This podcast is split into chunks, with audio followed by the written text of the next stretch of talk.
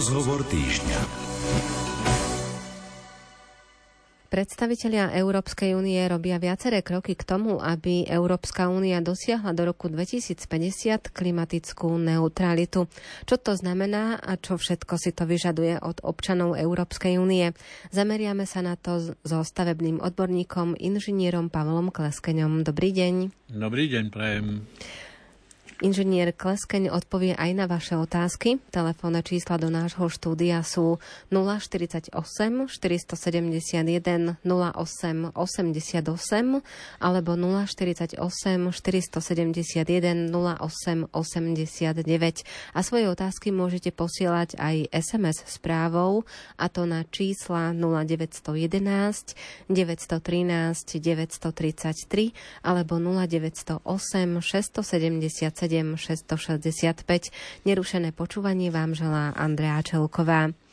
Pán inžinier, k čomu sa členské štáty Európskej únie zaviazali prijatím tzv. Európskej zelenej dohody, o ktorej sa v súčasnosti tak viac hovorí? Viete, e, ja by som prvú výčitku k tejto téme vzniesol priamo k tej Európskej únii a k Európskej komisii, ktorá e, začala vo väčšom tlačiť na rôzne transformácie priemyslu, či už výrobného alebo automobilového, k tzv. neutralite k produkcii CO2. Oni to prezentujú ako keby všetci obyvatelia, a je nás poriadne veľa, hej, chápali, o čom vlastne e, je tá problematika. Jeden čas sa to v celku veľmi pekne prezentovalo, keď e, prebiehala v Paríži veľká konferencia klimatická, kde sa začalo hovoriť o tom, že Zemeguľa sa otepluje a že teda tie klimatické zmeny, ktoré prebiehajú a signalizujú to vlastne topenia ľadovcov na Alpách alebo proste na tých vysokých pohoriach, tak sa otepluje. No a samozrejme vedecké kapacity na všetkých rôznych univerzitách rozprávali o tom, čo to spôsobuje. Že to vlastne spôsobujú tzv. skleníkové plyny, ktoré produkuje ľudstvo zo svojej činnosti. Tie skleníkové plyny e, produkuje e, fabriky, ktoré spracovávajú ocel, fabriky, ktoré spracovávajú rôzne chemické látky. Takisto tie skleníkové plyny produkujú velikánske nákladné autá, ktoré jazdia krížom krážom po Európe, Hej, a taký kamión, ktorý prejde 100 kilometrov a spáli 30-40 litrov nafty, tak z tých výfukových plynov je, je značné množstvo CO2. Obdobná situácia je v leteckom priemysle. Ja si myslím, že najväčšiu vinu na tom prudkom oteplovaní majú práve tie letecké linky, ktoré lietajú vo výške 10 tisíc metrov nad morom. Hej, čiže oni vlastne rozrušujú ten kľud toho obalu zemegule, lebo tam vnášajú splodiny z motorov, ktoré tie lietadlá poháňajú. A tých leteckých liniek je neuveriteľne veľa. Ono sa nám to pekne pozerá na to modré nebo, keď letí to lietadlo a za ním idú také biele pásy z tých motorov. Ale práve to je tá produkcia toho CO2, ktoré nám narušuje ten kľud toho obalu a spôsobujú sa nám teda tie zvýšené teploty. Samozrejme, to má takisto dopad, tieto zvýšené teploty, na tú mikroklímu. E, Teraz nám krásne zazelenil Lurpín, zazelenili nám Tatry, hej, všade. Vojdite teraz do lesa. Budete cítiť úplne inú vôňu, ako keď budete v tom podhorí. tá vôňa toho lesa je spôsobená nielen tým, že, že kvitnú samotné tie stromy, hej, ale aj tou mikroklímou, ktorá je vnútri. A naša mikroklíma v panelákovom sídlisku, no dneska developeri dostávajú povolenia na každý meter štvorcový zelenej plochy postaviť tam ďalšie bývanie, zahusťovať e, sídliska e, nad povolené limity. Tá hustota obyvateľov sa skoncentrováva a produkuje sa viac a viac nečistôt. Nielen skúrenia. Si uvedomme, že aj napríklad také kontajnerové stoisko nám produkuje nielen zápach, ale aj CO2 a rôzne iné chemické látky. Čiže je toho strašne moc, čo ľudstvo robí, ale Európska únia len nariadi. Európska únia nerozpráva, tak ako som ja začal rozprávať, čo to spôsobuje, že sa tá zemegula otepluje. Oni, oni ako keby tú edukáciu, to vysvetľovanie, e, v akom tom prostredí vlastne ľudia žijeme, prenechávajú buď, nazvime to samoštúdium obyvateľstva, alebo školám, ktoré e, možno raz za týždeň deťom hovoria niečo, prečo zbierať plastové flaše, prečo separovať odpad. A to je strašne málo. Je pravda, že ľudstvo pohodlnelo a je e, náchylné k takému, takému bezobslužnému životu, že proste však to niekto za mňa vyrieši. Ale jak náhle to príde nejakým príkazom, tak sme s tým nie veľmi spokojní, prečo nám to zase nariadujú. Áno, cieľom tej Európskej únie je, aby do roku 2030 sa znížili produkcie všetkých tých škodlivých látok na úroveň 55% s rokom 1990. Tento trend, tento trend vychádza z tých debát, ktoré boli robené na tej parískej klimatickej konferencii, ale na to sa už úplne zabudlo a nikto to nepublikuje, že dvaja najväčší znečisťovateľia sveta, USA a Čína, nepodpísali túto klimatickú dohodu. A tým som asi povedal všetko. Zrejme áno, ale pokiaľ by sme mali vychádzať teda z tých nariadení alebo z toho, čo prijala, prijala Európska únia, tak čo to vlastne znamená pre bežného obyvateľa Európskej únie, čiže aj pre bežného občana Slovenska, že by sa mali do toho roku 2050 dosiahnuť tá klimatická neutralita, alebo proste, že by sa tie emisie mali znížiť? E, prvú vec za nás vyriešili úradníci. Jeden týždeň nariadia, že sa prestanú vyrábať spaľovacie motory a na tlak lobby automobilového priemyslu sa zrazu hovorí, že budú sa môcť vyrábať spalovacie motory, ale tie budú môcť spalovať hej, syntetické benzíny. No ale výroba syntetického benzínu tá sa neudeje bez produkcie škodlivých látok. A už sa neguje to, čo sa povedalo, že bude. Čiže ten lobizmus sa tam prejavuje a toto spôsobuje tú nedôveru obyvateľov k tým cieľom. E, naša napríklad, ja to pozrie, pozrieme sa na to z toho stavbarského hľadiska. E,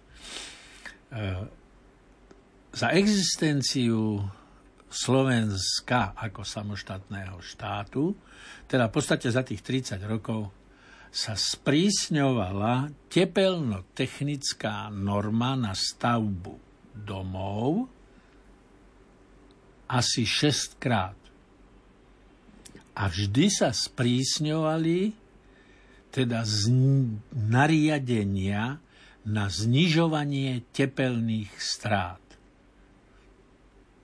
Zateplenie, izolačné trojsklá, kvalitné vchodové dvere, zateplenie striech, modernizácia vykurovacích systémov.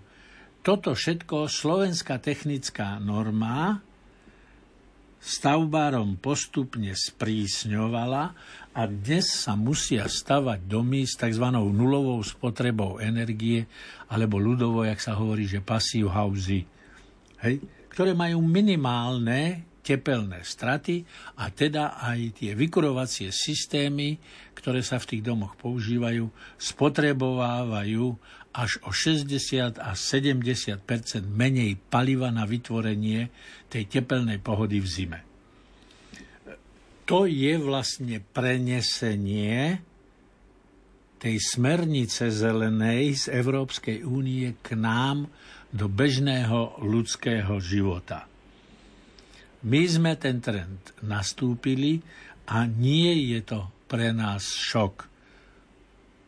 Väčší problém je na západe, pretože podľa štatistických údajov až 35 miliónov budov v rámci Európskej únie sa musí zrekonštruovať, aby dosiahli v podstate to, čo nám dnes nariaduje slovenská technická norma pri stavbe nových budov.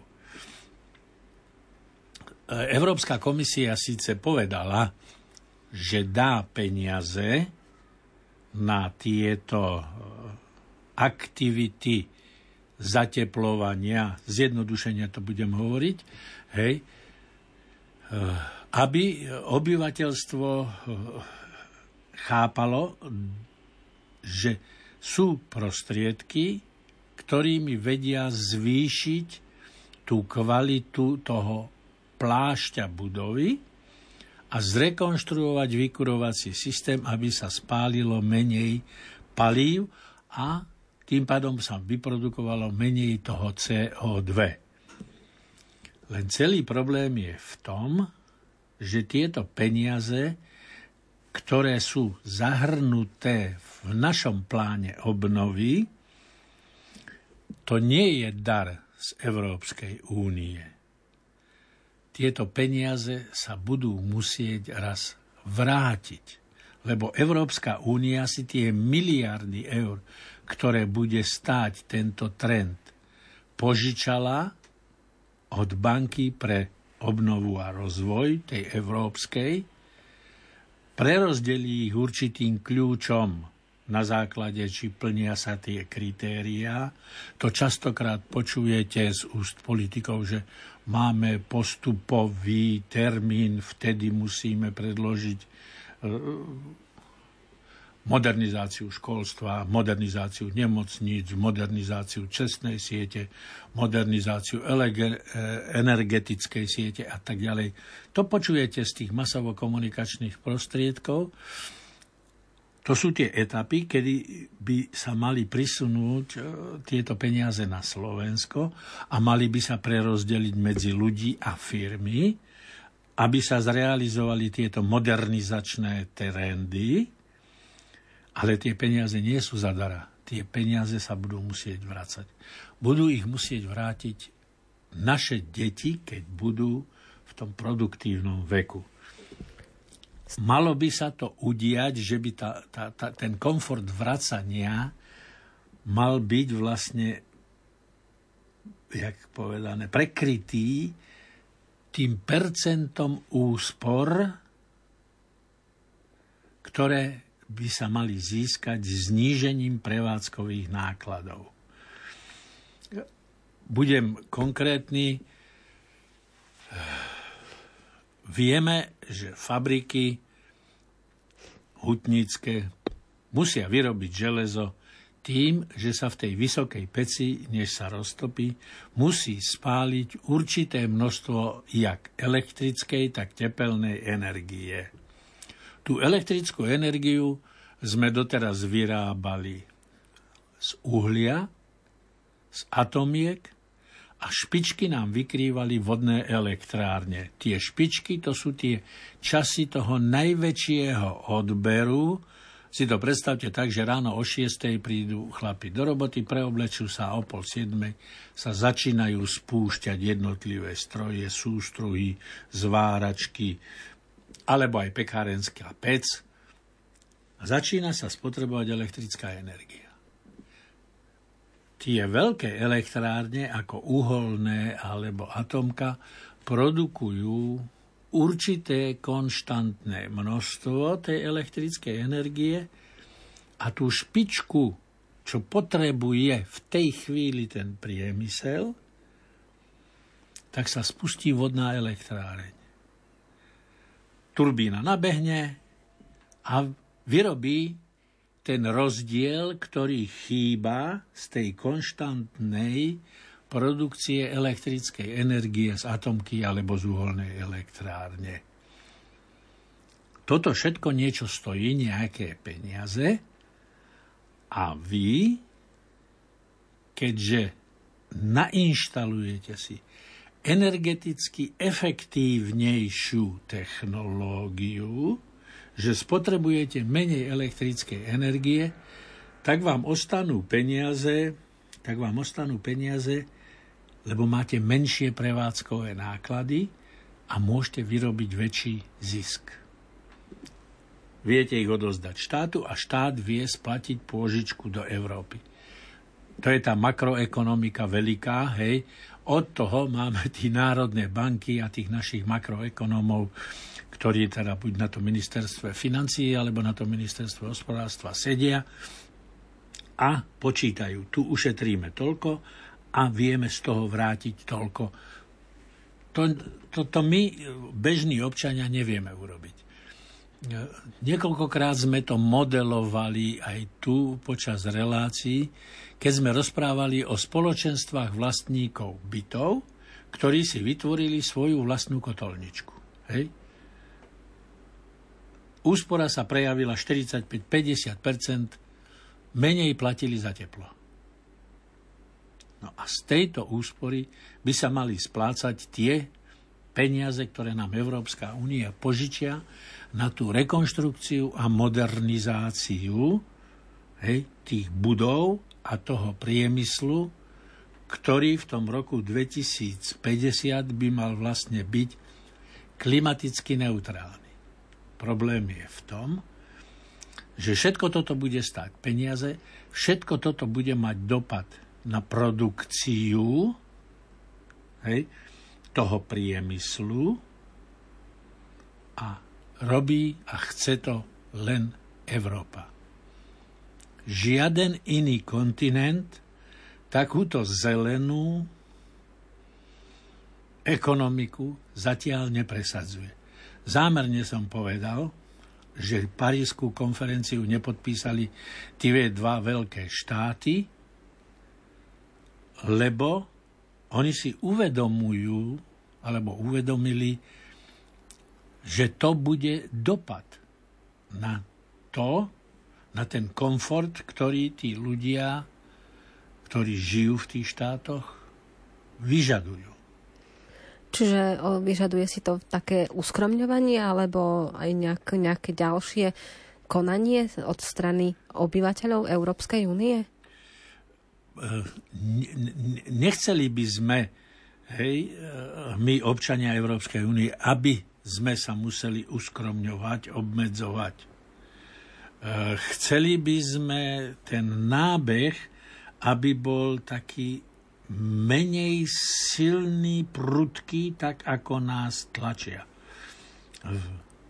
Viete si predstaviť, že zrazu by sa zastavili čártrové lety do Chorvátska alebo do Dominikánskej republiky za teplom alebo do Arabských Emirátov, do Dubaja k teplej vode.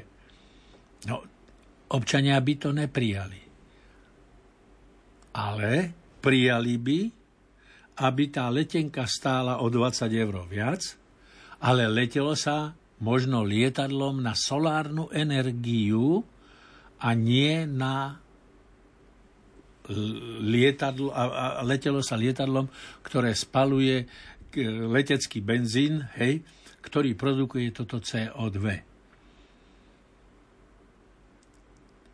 Takéto úvahy, ako som ja teraz hovoril, by občania prijali, keď by sa to s nimi veľmi dobre odpublikovalo, od, odprezentovalo, že takto sa to bude postupne posúvať v priemysle, v autodoprave. Zoberme si Banskú Bystricu. Má trolejbusy. A má časť ešte, kde musia ísť autobusy lebo tam nie sú potiahnuté trojlejové linky. No tak vízia do roku 30 v Banskej Bystrici budú všetky linky meské jazdiť ako trolejbusy. Tomuto by sa mali teda prijať všetky, jak projekčné, technické, tak finančné, ale aj spoločenské, čiže tí poslanci toho mestského zastupiteľstva by sa mali s touto myšlienkou stotožniť, že budeme investovať do trolejbusových liniek, lebo sú ekologickejšie ako autobusové. Takéto vízie by sa mali vytvoriť všade. E, slovenská vláda e, teraz prezentuje e, cez ministerstvo eh, dopravy eh, program štvrť miliardy eur, to je 250 miliónov eur, na obnovu historických budov. Vyhlásili takýto, eh, jak to povedať, program, program hej, a môžu sa do toho prihlasovať. Počuli ste, aby niekto v tom komerčnom rádiu alebo v tej komerčnej televízii povedal, ale bude to platiť aj pre obecné úrady, ktoré majú v starých kaštieloch domovy dôchodcov, bude to platiť aj pre súkromnú osobu, ktorá vlastní kaštielik do veľkosti, ja neviem koľko metrov, a môže ho využívať na komerčné účely alebo len na bytové účely. Počuli ste, že to bude môcť byť obnovovaný aj, poviem, spiský hrad? No nepočuli. Ale vieme, že vyhlásili výzvu a že je tam pridelených toľko to veľa peňazí. No, občan si to tak jedným uchom dnu, druhým von a nič mu to nepovie. Prečo je to tam, na čo je to tam, čo sa tým sleduje tá edukácia, nech sa na mňa nehnevajú, ale veľmi, veľmi to podceňujú a tých úradníkov na tých ministerstvách je dosť, ale hlavne je tam milión marketingových poradcov a oni toto nevedia povedať, že chlapi, to sú tí vrcholoví na tých ministerstvách. Takto by sme to mali odprezentovať a tí vrcholoví manažery by mali počúvať. Bola vyhlásená výzva z agentúry životného prostredia na obnovu rodinných domov, že e, sa znížil, jak to povedať, administratívny, administratívna záťaž na to, aby ľudia mohli požiadať o tých 15 tisíc eur na rodinný dom, ak ho dokonale zateplia, ak vymenia okná a vymenia vchodové dvere, strechu zateplia a preukážu úsporu 30%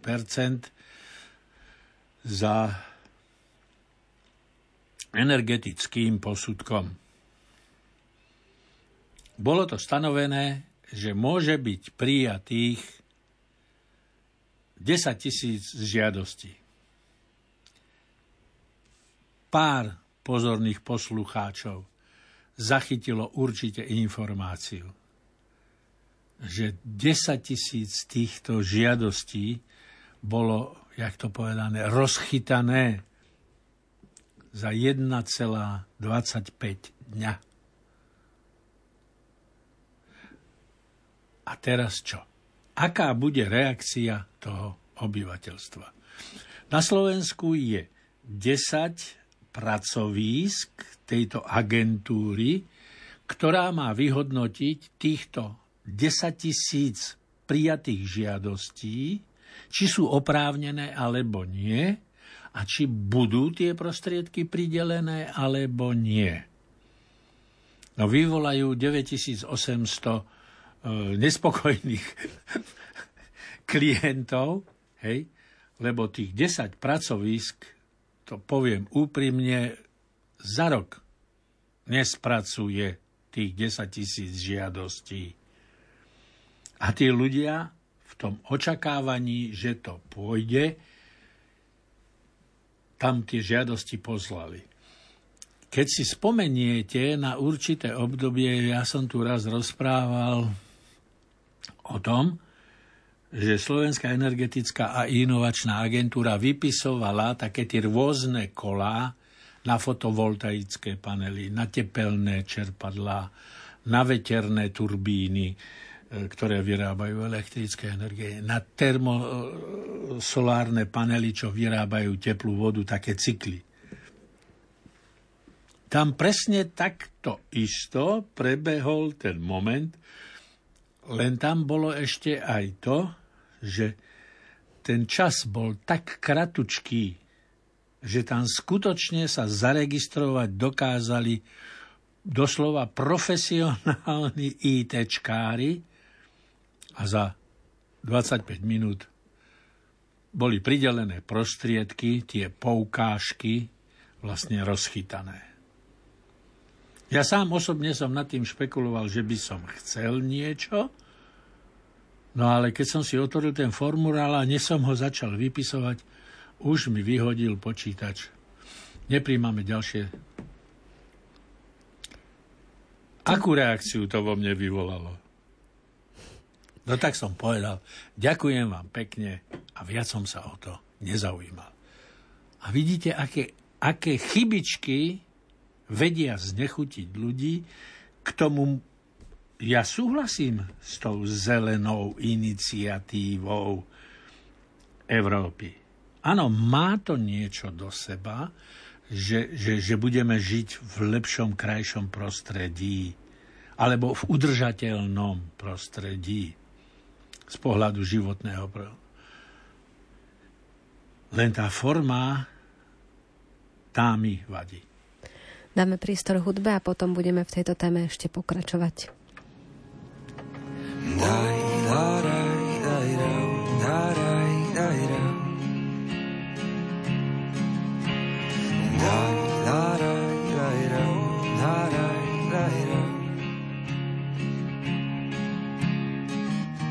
Toľko slov by som rád vyslovil. Neviem, či by ich však niekto pochopil. Ponáhľavejším krokom z rytmu odbočil. Smiešným prečo nie svoju loďku potopil. Noci prevdené v tejto samote a ty ani nevieš. Skladám piesne, rozvíjam ideu a v nej chýba nesmieš.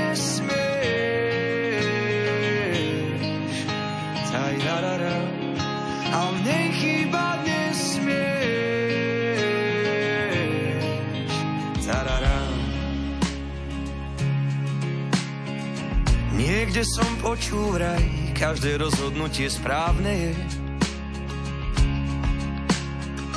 A že každý z nás ako tá hruška k tomu raz dozreje. A možno ma vypália niekomu rovno do žíl. A všetku tú nilobu do teba oči prevdené v tejto samote a ty ani nevieš. Skladám piesne, rozvíjam ideu.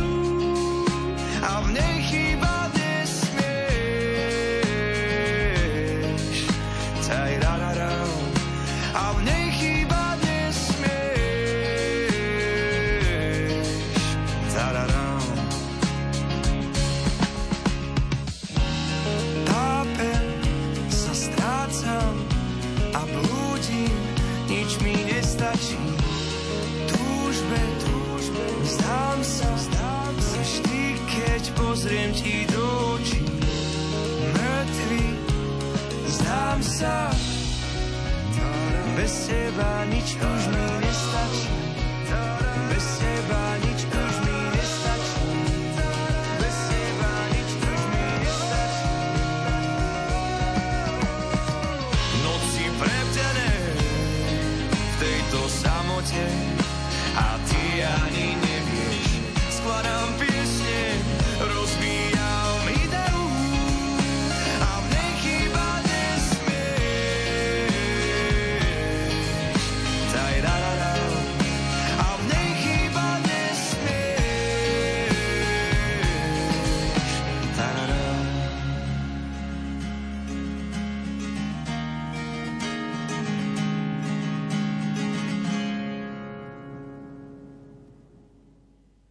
So stavebným odborníkom inžinierom Pavlom Kleskeňom pokračujeme v dnešnej téme zameranej na Európsku zelenú dohodu. No a Európska únia zaviedla aj mechanizmus spravodlivej transformácie, z ktorého má byť poskytnutá aj finančná, aj technická podpora aj regiónom. Čo to znamená? Môžeme získať aj ako bežní ľudia nejaké prostriedky z tohto fondu alebo z týchto financií, ktoré uvoľnila Európska únia? V podstate e, by sme mali nie my ako fyzické osoby obdržať e, nejaké dotačné peniaze pre túto zelenú aktivitu, ale mali by to získať vlastne komunity. To je to, čo som hovoril, že sa vypísal program obnovy historických pamiatok. Európska únia vlastne si uvedomila, že to rozdelenie toho veľkého balíku tých miliárd eur, ktoré chcú investovať do tejto zelenej aktivity, sa musí spravodlivo rozdeliť medzi všetky komunity. Čiže aj pre priemyselníkov, hej, alebo podnikateľov v priemysle, vo výrobe, pre polnohospodárov. Že sa to musí vyčleniť aj pre komunity, e, ako sú samozprávy, ktoré prevádzkujú a zabezpečujú 90 všetkých služieb pre obyvateľstvo. Musí sa to spravodlivo, tie balíky peňazí porozdeľovať. Preto sa tie jednotlivé programy rozšpecifikovali a vedeli by si tie komunity tam nájsť ten svoj priestor, ako by o to mali požiadať. Ale zase je to robené tak, že samotné to členenie tých 75 miliárd eur, ktoré na to určila Európska únia, budú presnejšie rozdeľovať vlády pretože každá krajina má v niečom inom svoje špecifika. Nie, poviem v Nemecku, hej, to porúrie, to je ťažké hutníctvo, tam budú musieť byť úplne iné programy na ozelenenie tej výroby, ako kde si v Taliansku, kde bude treba vyriešiť len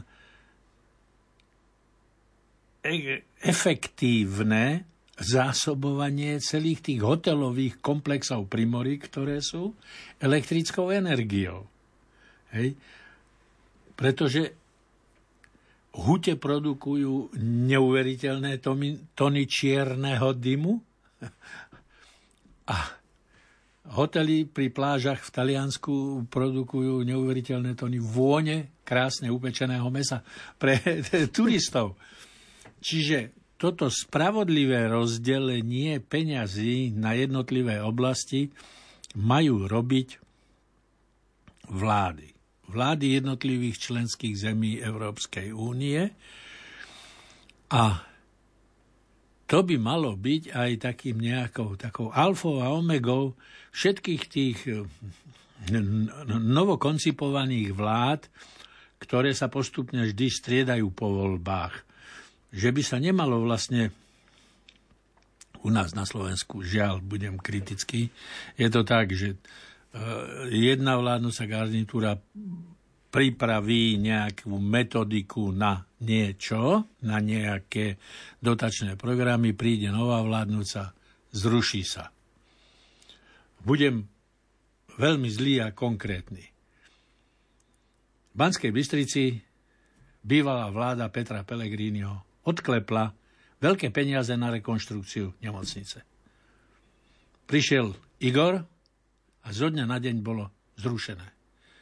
Za tie tri roky už bansko nemocnica možno mohla byť z polovice obnovená. Výsledok? Lekári sa trápia, pacienti sa trápia. A všetci na všetkých môžu, teda myslím politikov, nadávať. To takto nemôže fungovať. Však e, ten cieľ bol opraviť tú nemocnicu a spustiť ju v tom modernejšom režime. Ale to nebola len Ružinovská nemocnica v Bratislave. Deto. A keby sme išli takto kraj po kraji, vždy by sme našli, že sa vlastne to, čo sa pripravovalo nejakú, nejaké roky, sa to zrazu zrušilo a je po. Tak takto, keď to budeme robiť, to, čo chce Európska únia docieliť, aby sme obnovili tých 35 miliónov budov, tak to nedocielime ani za 100 rokov. A nie, že do roku 50 by sme mali byť energeticky neutrálni. A tu je ten základ, ktorý musíme si my, ako občania, uvedomiť, že, že tie vízie, že toto by pre to mesto, pre ten kraj, pre tú lokalitu skutočne bolo prínosom, je jedno, kto bude u moci, budeme ďalej realizovať. Nesmie tam do toho vkročiť prvok takej tej ľudskej závisti, alebo čím to je spôsobené, že proste zničíme e, tú intenzitu príprav na rozvojové programy. Jednoducho to zničíme. Rozhodnutím politika. Nie na základe nejakej tvrdej ekonomickej analýzy, že toto je chybné, toto je chybné. Lebo to sa dá opraviť. Ale my to ako celok odmietneme. A v tom je chyba. Preto tá Európska komisia povedala spravodlivé. A toto by malo byť to slovíčko, s ktorým by sme mali pracovať, pri tom, ako budeme transformovať naše budovy, ako budeme transformovať náš priemysel na tie zelené ciele, ktoré tá Európska únia, ona ich nezruší, to si zase povedzme na rovinu. Ten cieľ tej zelenej investície nebude zrušený, lebo to bude pre tú zemegulu prínosom to zase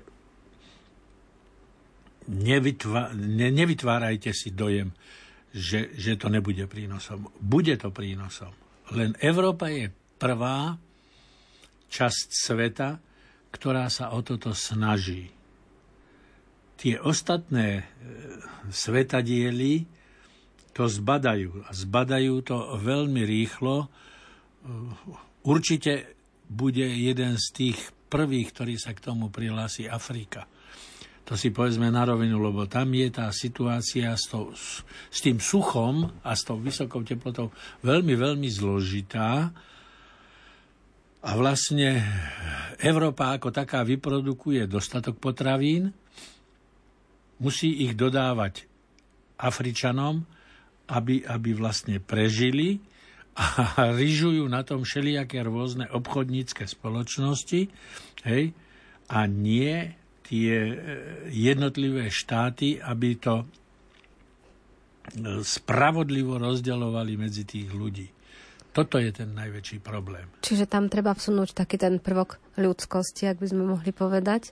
A takisto aj keď sa obnovuje niečo, tak možno vnímať to tak, že teraz sa obnovila táto nemocnica alebo táto budova a možno s odstupom času sa obnoví ďalšia, ale aj tie výsledky by sme videli, že keď sa obnovilo jedno, tak sa obnoví aj druhé, že by sa to proste tak urobila taká kontinualita, že by sa do tej obnovy naozaj zapojilo všetko, čo treba. Andrejka, vy ste to povedala e, tak, že keby toto počuli tam v tej Európe, tak by asi veľmi vypleštili oči, že akých mudrých ľudí máme. Áno, ten prvok ľudskosti. Hej. Ja mám osobnú skúsenosť s obnovou jedného oddelenia nemocnic na Kramároch, kde keď som hovoril, že budem musieť tam ísť na pár dní na nejaký zákrok, ak všetci, Ježiši Kriste, kramáre. Ja keď som tam prišiel, ja som, ja vám poviem, sadol na riť a čumel som, že je toto možné? Dvojpostelová izba, sprchovací kút, vlastný záchod, nádherne vymolané, germicidný žiarič, Sestrička nás vyhnala von, idem ho pustiť, aby tu bolo hygiena. Otočená izba na juh. V lete som tam ležal. Hovorím si, Pane Bože, tu bude teplo. Bim, o jednej hodine sa zosunuli dole žalúzie. Slniečko akurát začalo klepkať na okno izby a žalúzie automaticky zišli dole tak ho, samozrejme, však dali hneď sme sa do reči, jen to, toto, hore, dole. No sestrička hovorí, no pán profesor, obehával, obehával, zohnal aj peniaze, zohnal aj nejaké sponzorské dary, aj toto, hento. Niečo sa skúšalo ako vedecký vývoj, niečo sa skúšalo technický vývoj.